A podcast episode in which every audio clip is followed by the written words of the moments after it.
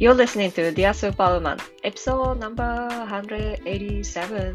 187回目のエピソードです。Hello my love, hello my team, how are you? This is Dear Superwoman time. 皆さんお元気ですか今週も Dear Superwoman の時間がやってまいりました。数あるポッドキャストの中から Dear Superwoman を選んで聞いていただいてありがとうございます。さて、これを録音しているのが10月の29日、日曜日の午前中なんですけど、まあね、あの、10月の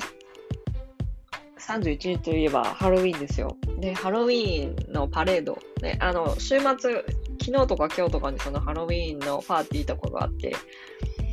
で、あの、皆さん、あの、ハロウィンパーティーをお家でやる人っていうのがいて、私は今年は全然誘われなかったんですけど、で、だけど、パレードがあるのが、ハロウィンのマンハッタンの、ニューヨークのマンハッタンのパレードがあるのが10月31日、あさっての火曜日なんですね。で、あの、その日にはね、本当にあの31日、あの、みんな、その、例えばビルの、この警備員というか、ね、いるでしょで、ホテルとかで働いてる人とかも、みんなそれとなくこう、なんかこうつけてるんですよ。角つけてたりとか、ひげつけてたりとか、なんかピエロンになってる人がいたりとか、そういう人多いんですけど、日本ではあんまり、日本の企業とかはねあ、そういうのってあんまりやらないんですかね。で、ハロウィーンのそのパレードの日31日になると、あの、やっぱりね、その気合入ったコスプレの人が増えるんですよ。で、さすがに私が働いてる場所になると、こう、お堅い金融証券、証券会社とかで働いてる人が多いから、そういうのをやる人って少ないは少ないんだけど、いるにはいるんですよ。そういう人も。で、パレードは、あの、下のですね、あのダウンタウンから始まって、こう、上に歩いていくっていう、どっかのパレード、何丁目だったっけな確か、丁目とかそれくらいだったと思うんだけど、そうですね、6, 6番街から始まるんですけど、で、そこからこう上に上がっていくんですけど、あ、やっぱね、ダウンタウンになるともっと増えるんですよ。ミッドタウンはその証券とかね、証券とか金融で買い働いてる人が多くって、大体ね。で、ダウンタウンになると、もっともっと下に行けばあのウォール街とかがあるからまたそれと別なんですけど、ダウンタウンのところになると、そのやっぱアーティストの人たちが多いんですよね、マンハッタン。で、だからそこら辺になるとね、気合い入れたコスチュームの人が結構いるんですけどね。なんかあの、日本のハロウィンパレードが始まった頃って、私も日本にいなかったんですよ。で、だからちょっと日本の場合ちょっとわかんないんですけど、アメリカって、とにかくその女の子の場合は露出度が上がるんですよね。あの、お尻が半分ちょっと、半分見えてる人とか歩いてますからね。まあそれはそれで、ね、本人がやりたくてやってんだから、それはそれでいいんじゃないと思うんだけど、基本的にね、女の子は露出度上がるんですよね。で、男の子は、男の子はね、やっぱなんかスパイダーマンとか増えるんですね。今年は、今年のコスチュームはもう絶対バービーなんですよ。バービーとケンが増えると思うんですよね。だからちょっと火曜日どうなったかっていうのをちょっとまた来週、次のエピソードでお伝えしたいと思うんですけど、ケンとバービーがね、今年の注目はケンとバービーだと思うので、バービーの映画があったからね、ピンクがピンクの着てる人が絶対増えると私は思ってるんですけど、皆さんは、皆さん、日本のあのコスチュームのこのトレンドみたいなものはあるのかな？と思って。アメリカはね、そんな感じで、毎年毎年決まってんですよ。あの、大体何をみんなが着るかっていう。まあ、去年は、去年だったか、去年だったか、一昨年だったか、ちょっと覚えてないんですけど、あの頃、あの、イカゲームが流行ったんですよね。韓国のあの、ネットフリックスでやってたイカゲームがすごい流行ったので、あれのコスチュームを着てる人が結構いたんですけど、特にアジア人の人はね。今年はね、もう絶対バービーだからピンクの着てる人が絶対増えるっていうのはね、知ってんですよ。絶対そう。というわけで、今日は、あの、もうすぐ、ね、あと1週間ぐらいしたら、あの、11月に入りますので、早いよね。毎年言ってるけど早いよね。で、11月のリーディングを、リーディング、エナジーリーディングです。でね、あの、私、あの、タロットカードリーディングを最近すごい真剣にやり始めてですね、これがね、また面白いんですよ、本当に。で、私はなんちゅうんだろう、サイキックの方ももちろんやってて、で、なんかね、最近こう、マリコさん、あの、半年くらい前にこう言われたことが本当に起こったんですよっていう風にね、言われることが増えたんですよね。で、私、その、セッション中は何言ったかほとんど覚えてないんですよ。何にも覚えてないの。半分も本当に、なんて言うんだろう、飛んでるから。で、で、またこのスピリチュアル系の、あんまりそのスピリチュアル系の話をちょっと強すぎるとあんま言わないんですけど、あのね、よ、よ、予言っていうかこう、そう言われた時に本当にね、そうなったんですよって言われることがあって、なんか、あ、そうなんだって、こんなこと言ったんだ私っていう風になるんですけどね。で、タロットカードリーディングはね、あの、なんていうの、対面でもちろんやったら、あれですけど、あの、値段はその、それ相応にかかるんですけど、あの、音声で伝える場合とかって、あの、こういう悩みがあってって言ってくれれば、あの、金額はそんなに高くないんですよ。で、だからあの気になる人はタロットカードリーディング、だからケルト十字ってすごい詳しくこう潜在意識がどうなってるかとか、そういうスプレッドでもし見てほしい人とか、あと、スプレッドっていろいろあるんですよ。あの、ピラミッドとか、ケルト十字とか、すごく深く見ていくやつ。で、過去、現在、未来とかをこう詳しく見たりとかする、その、それを簡単に見るやつとかもいろいろスプレッドがあるんですけど、それがね、あの、本当にズバリ出てきちゃうんですよね。で、辞書的な意味だけ伝えてるだけでも、もう本当に当たる、当たるっていうか、本当そうですって言われることが多いんですけど、もし気になる人がいたらですね、あの、ぜひ、インスタグラムとかでもいいし、あの、お知らせください。というわけで、じゃあ、各星座のエナジーリーディングです。このエナジーリーディングは、あの星座のあの星占いともまた違くて、あの私がその星座の人たちのことどんなカードが出ますか、どんなあのメッセージをその人たちにくださいって言ってこう出てるカードなので、エネル集合的なエネルギーですね。だから個別のリーディングとはまたちょっと違うので、当たってる人もいるだろうし、当たってない人もいると思うんですけど、ただピンとこない人はあの全然スルーしてください。で、なんかちょっともうちょっとここ気になったんですけど、どういう意味ですか？とかって、そういうことを知りたい人が一言ぐらいは、あの、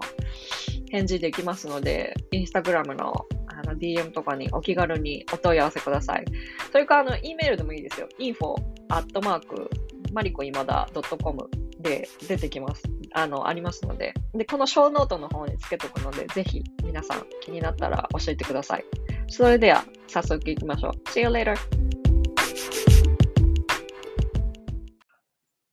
さてさて、早速行きましょうか。えっ、ー、と、まず、お羊座さん。お羊座さんはですね、鹿の聖位置が出てました。鹿の聖位置はですね、この直感で優しくって、この直感、直感とか優しいこうエネルギーがあのあるんですよね。で、感受性が高くって人に優しくできる時なんじゃないかなと思うんですよね。だからその11月はその、そのエネルギーを使ってボランティアとかですね、社会の問題に目を向けてもいいかもしれないです。それか、あの、新しいプロジェクトとか、あの、人間、新しいその人間関係とか、新しいその人脈とかが広がるサインとかでもあったりとかするので、で、今、あの、お羊座さんですね、人が集まってくる可能性があるので、その、それに向けてイベントなんかをしてもいいかと思います。で、もう一個、その別のカードでですね、The Minimalist Oracle Deck っていうのをカードを出したんです。カードをその横に出したんですけど、そのカードでですね、truth、真実っていう、あのカードが出てました。真実の意味とかっていうのは、これあんまり特にその、これは解説とかはなくて、特にあの、どういうことなのかっていうのもですね、あんま書いてないんですよ。なんでなんでしょうね。で、信じれる、この、一言リーディングみたいな感じなので、なんかこう一言で言うと、キーワードとしては、パワーとか深さとか、その自分の中のこう大切なものですね。それとか、あの、ファウンデーション、基盤を、あの、がキーワードとして出てました。うん。なんか、基盤を固めるために、この人間関係をこう作るためとか、自分の居場所とかをこう、がなさないとかと思ってる人のそのグループとかですね、そういうのをこう、今度そういう人たちをこう集めて、こう自分の居場所と、その新しい人たちの自分の居場所を作るっていうような意味なのかな。なんかそんなような気がしてきましたね。次、大志田さん、虎の逆位置で、もう一個のカードは、インテグレーションのカードが出てました。大志田さん、あの、虎はですね、夜行性なんですね。で、夜行性なので、あの、もしかしたら、その、しかも逆、それで逆位置だったので、ちょっと暗いところでこう、悶々としてるかもしれないですね。暗いところが悪いんじゃないんですよ。で、逆にそ、それ、全くその逆の意味で、暗いところを恐れるなっていう意味なんですよ。で、暗い場所で自分の見つめ直す時期かもしれないっていう意味なんですよね。その虎の逆位置が出てる場合は。で、真っ暗闇の中でもしかしたらその方向性みたいなものを探してて、今までやってたこととかを急にやりたくなっちゃって、やりたくなくなっちゃったりとか、そういうのってあると思うんですよ。うん、特に マニフェスターの人は、ヒューマンデザインで言うとマニフェスターの人はそうなんですけど、でもここが、この方向性を真っ暗闇の中で探すっていうのが大切なんですよ。なんかこう、いつか光が見えるんだっていうその希望を持つとかそういうんじゃなくて、暗闇を恐れるなっていうところです。暗闇の中でもしかしたら自分、外に向かうんじゃなくて自分の内側とかですね、その何も見えないことで不満になることは必要ありませんよって言いに来てるんですよね。で、ここで、このインテグレーション、統合とか統一とかそういう意味ですよね。でそれが出てるっていうことは、あの、やっぱり新しいエネルギーと新しい経験とかっていうのを、こう、今、今までのそ今までのその過去のことじゃなくて、新しいエネルギーと新しい経験っていうのを、今こう、プロセスってなんていうんだ、こう、消化してる最中なんですって。で、キーワードとしては、えっと、統一とか、統合とか、あと、合成とか、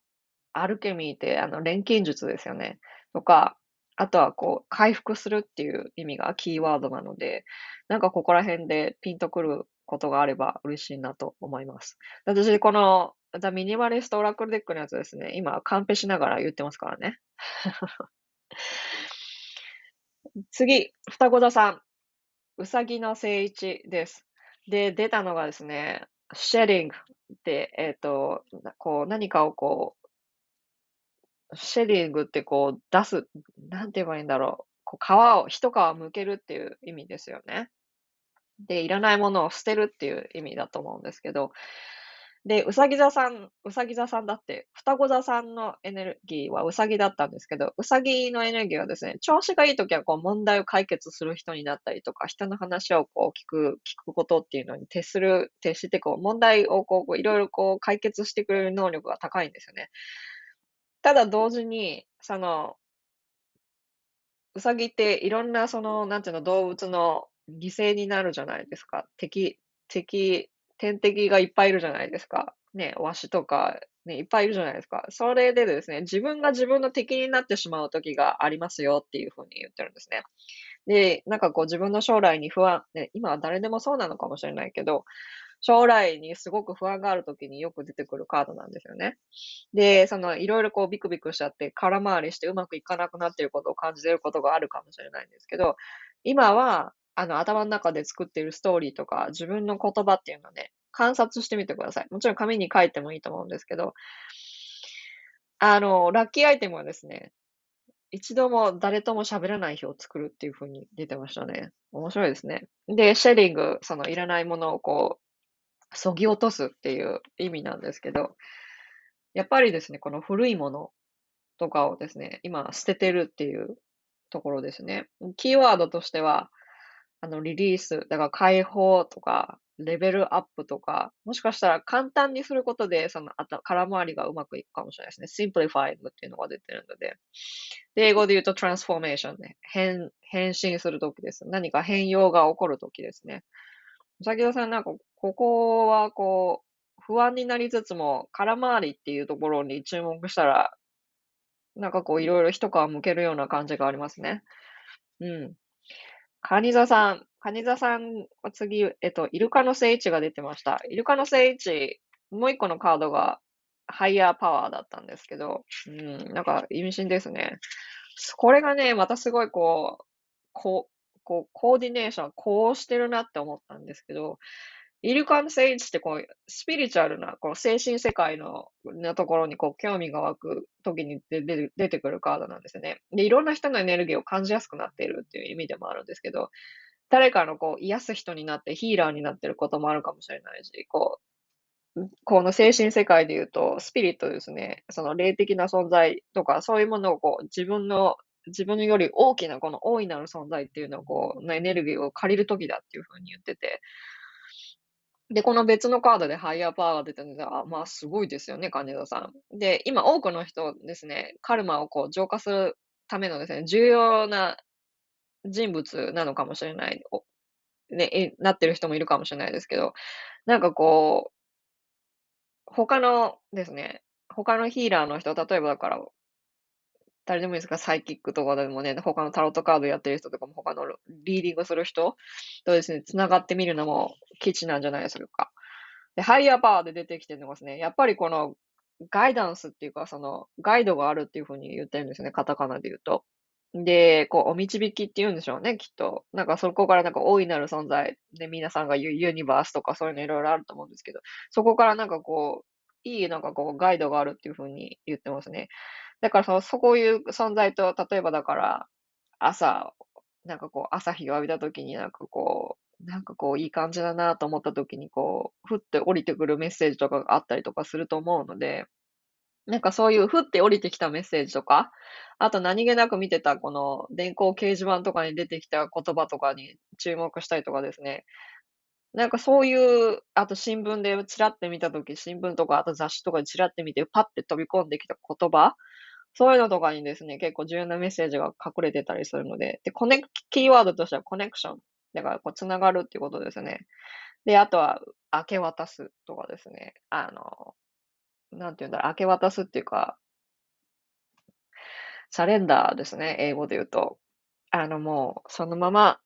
受け、受け流すともまた違いますね。なんかそんな、あの、受け流すじゃないですね。明け渡すとか、そういう意味が、サレンダーっていう言葉が出てました。で、次はですね、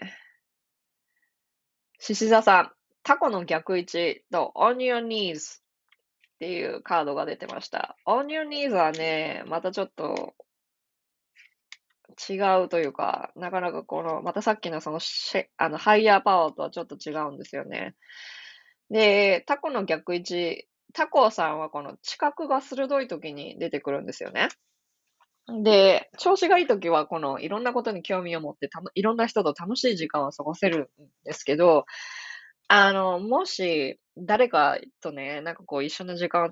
を過ごした時に、自分がなんかこうぐったりしちゃったとか、疲れちゃったりとかしたら、それはですね、あの、実は自分のその考えとか、そういうのがこう、自分の考えとか、いろんな思考が頭の後ろで駆け巡っているんだけど、それをちょっとこう、抑えてその人に合わせてるっていうことだったりとかするので、それ、そういうことがあったら、今一度、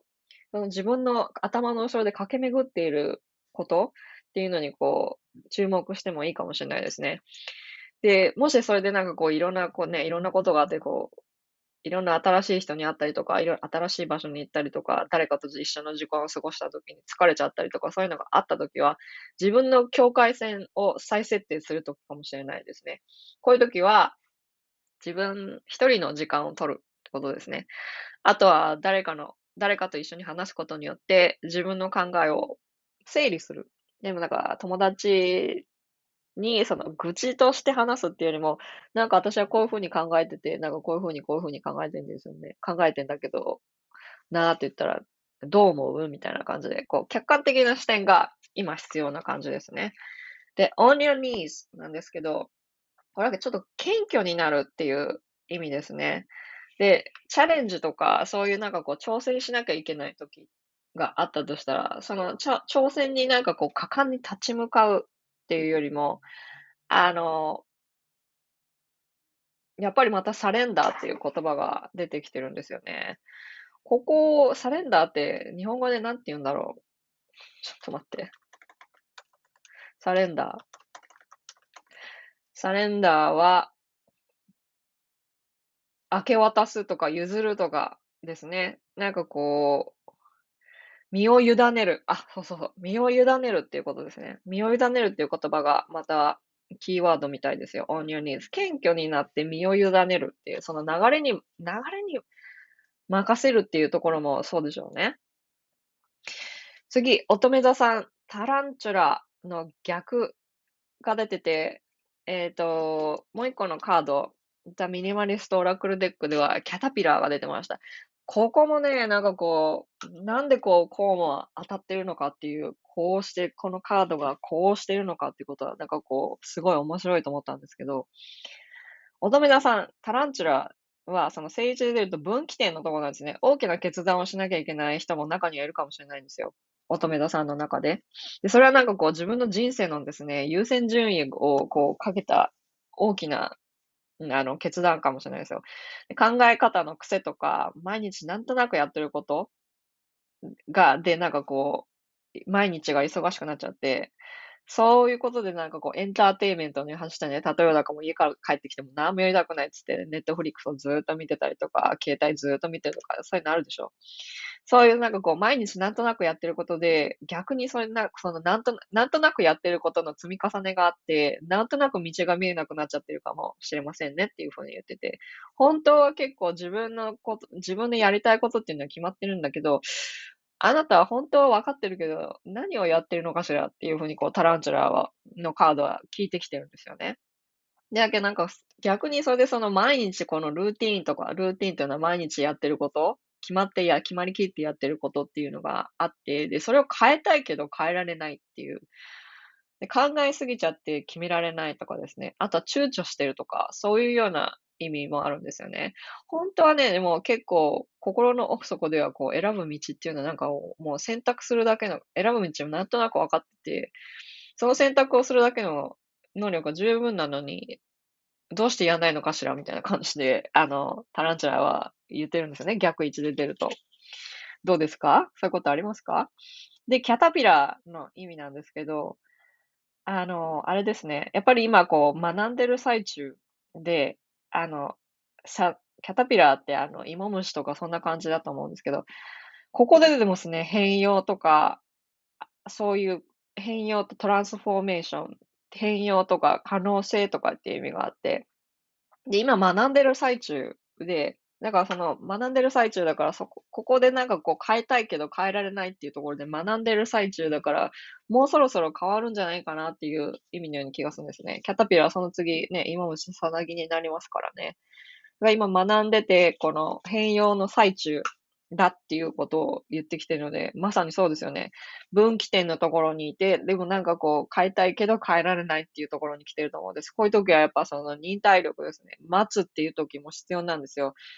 待つがイエスかノーかって言ったら待ちです。イエスでもノーでもない待ちっていう、待ってる状態っていう感じがしますね。でも、タイミングが来るんじゃないかなって思いますよ、乙女座さん。もうすぐ。うん。なんかそんな感じがします。次。天秤座さんは、蝶々の逆。そして、 Minimalist Oracle Deck で言ってるのが、 pain、痛みですね。まあ、痛みって言うとまたちょっと、まあ、ね、大げさに聞こえるかもしれないけど、どうなんでしょう？そんなことはなさそうですよ。で、天秤座さん、蝶々もですね、またその caterpillar の後にこの来た蝶々っていうのがまた面白いなと思ったんですけど、ここでも、あの、変容の時期です。転職とか移転とか移動とかですね、そういう人間関係とか、その自分と社会の関係に変化が訪れてるかもしれないですね。で、これが、また逆になると、そういうそのその社会の変化とか、その転職とか、まあそういう自分の中でそう起こってる変化にちょっと敏感になりすぎちゃってついていけなかったりとか、そこで考えすぎちゃったり、考えすぎてどうしようどうしようってなってイライラしてる感じがあるかもしれないですね。で、この時期はですね、やっぱ自分に対しても人に対しても変化しつつある状況に対しても、辛抱強く優しい気持ちで自分に接してください。もし落ち込んでたりするようなことがあったら、ね、仲のいい友達とか、家族に、あの、自分のこの蝶々の手前のさなぎを守ってくだ、もらってください。本当にね、助けてって言ってくださいね。で、またね、ここの乙女座さんとまたちょっと繋がるんですけど、毎日繰り返してること、歯を磨いたりとか、顔を洗ったりとか、朝食とかあるでしょ？同じ食べ、同じ朝食をとるとか。そういうなんかこう、毎日繰り返してることに、こう、意識をあえて向けてみるのが吉です。で、 pain の意味ですけど、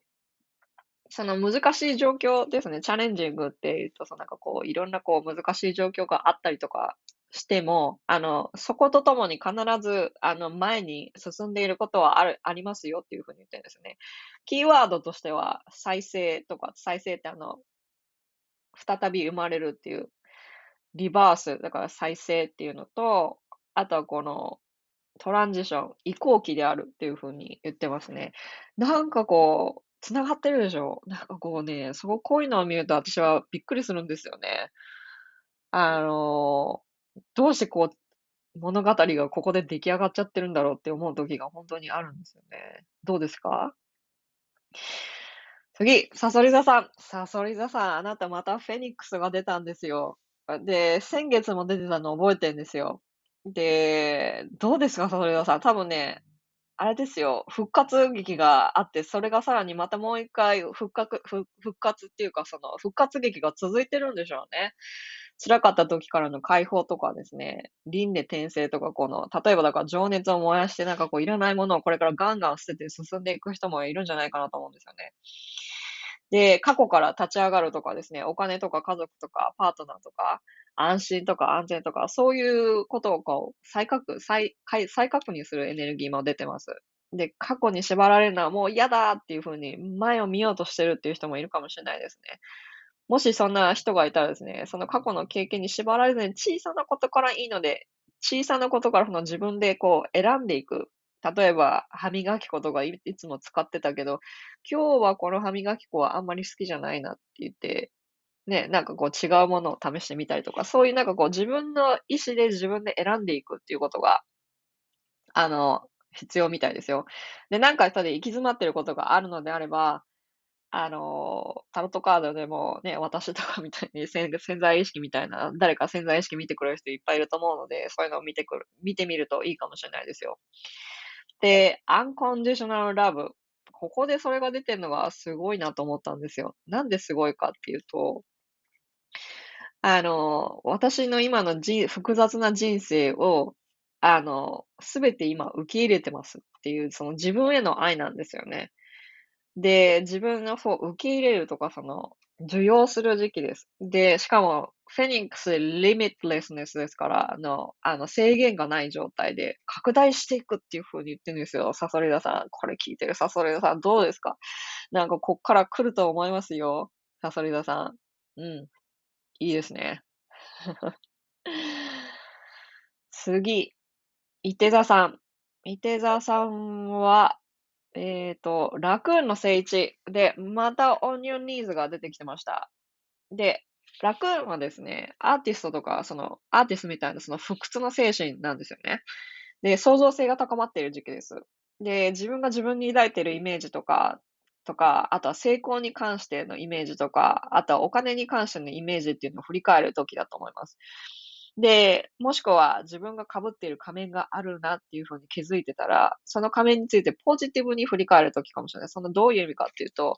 自分が被ってる仮面によって進んできた道っていうのもあると思うんですよ。その仮面が悪いっていう風なこうイメージがあるじゃないですか。いろんな人が言う、言ってるからね、仮面を取れとかいっぱい言うじゃない。だけど、その仮面すらも私は自分の一つだと思うんですよね。で、そこで進んで、進んできた、その仮面を被ることによって進、まあ前進してる部分っていうのも結構あると思うんですよ。で、そういうことを仮面についてのポジティブに振り返るとき、ね、あれはダメ、これはダメ、仮面はダメだっていうんじゃなくて、仮面、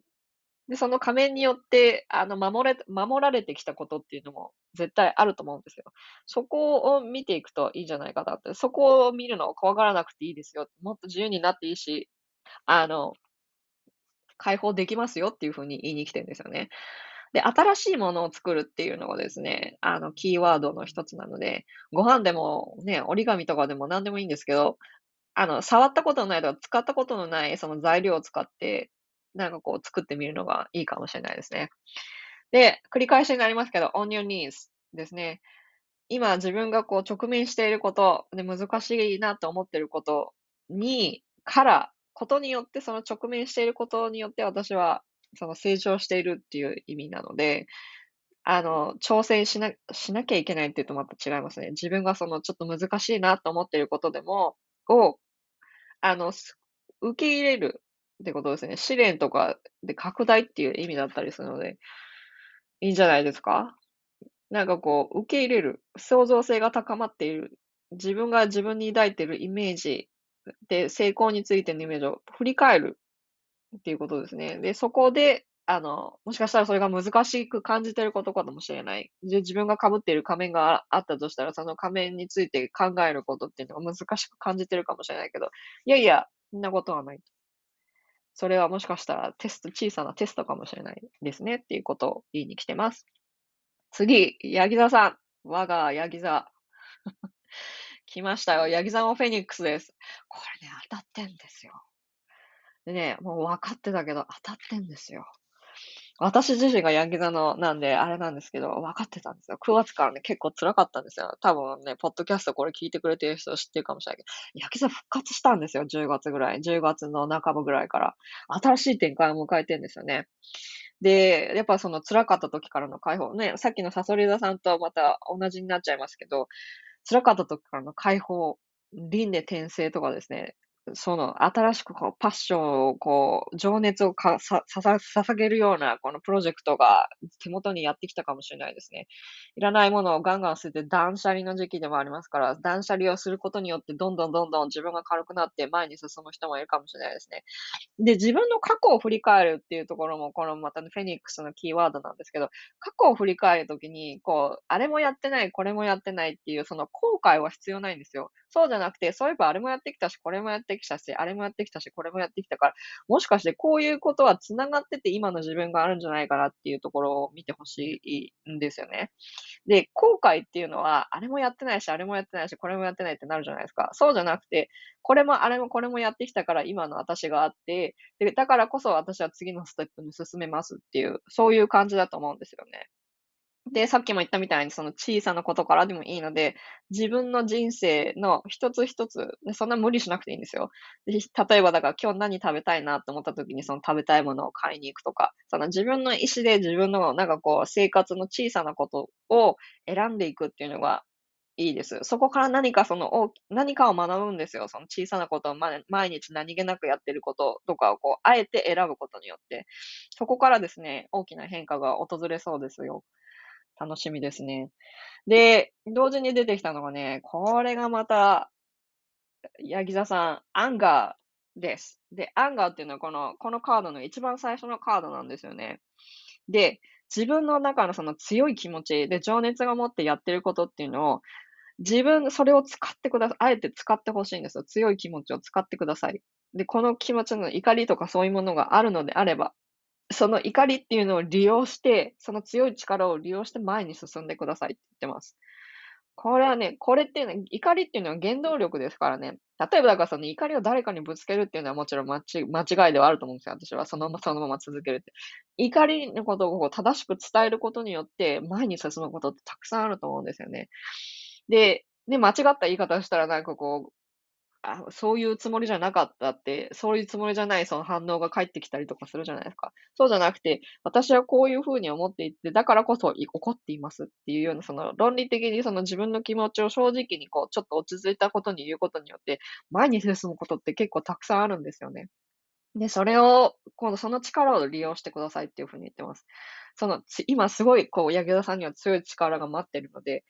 も、あるので、その強い、強い力を使ってください。っていうのが、ヤギ座さんでした。うん、なかなかいいですね。うん、いいと思います。さて、水亀座さんです。水亀座さんはですね、オイスター、牡蠣の聖地が出てました。で、もう一個のカードは New Eyes っていう新しい目っていう、新しい視点っていうことですね。のカードが出てました。で、オイスター自体はですね、この集中力がある時期なんですよね。で、標準が定まったと標準が定まった時にそのガンガンいける時であるし、結構今幸せだし、こう、寛大な気持ちになってる人が多いかもしれないですね。で、と同時に、こうなんかこう自分が得意なこととか、自分が持ってるスキル、すでに持ってるスキルとか、自分の能力とかにあんまり自信がない時なんですよ。で、そんなに恥ずかしがらなくてもいいから、あの、やってごらんっていうのが、このオイスターのカードなんですよね。で、水亀田さんは今も何かこう新しいことをやろうとしてる人がいて、目標があったりとかするのであれば、ぜひやってほしいんですよね。水亀、水亀田さんのこう、ね、エネルギーを世界が待ってるから。で、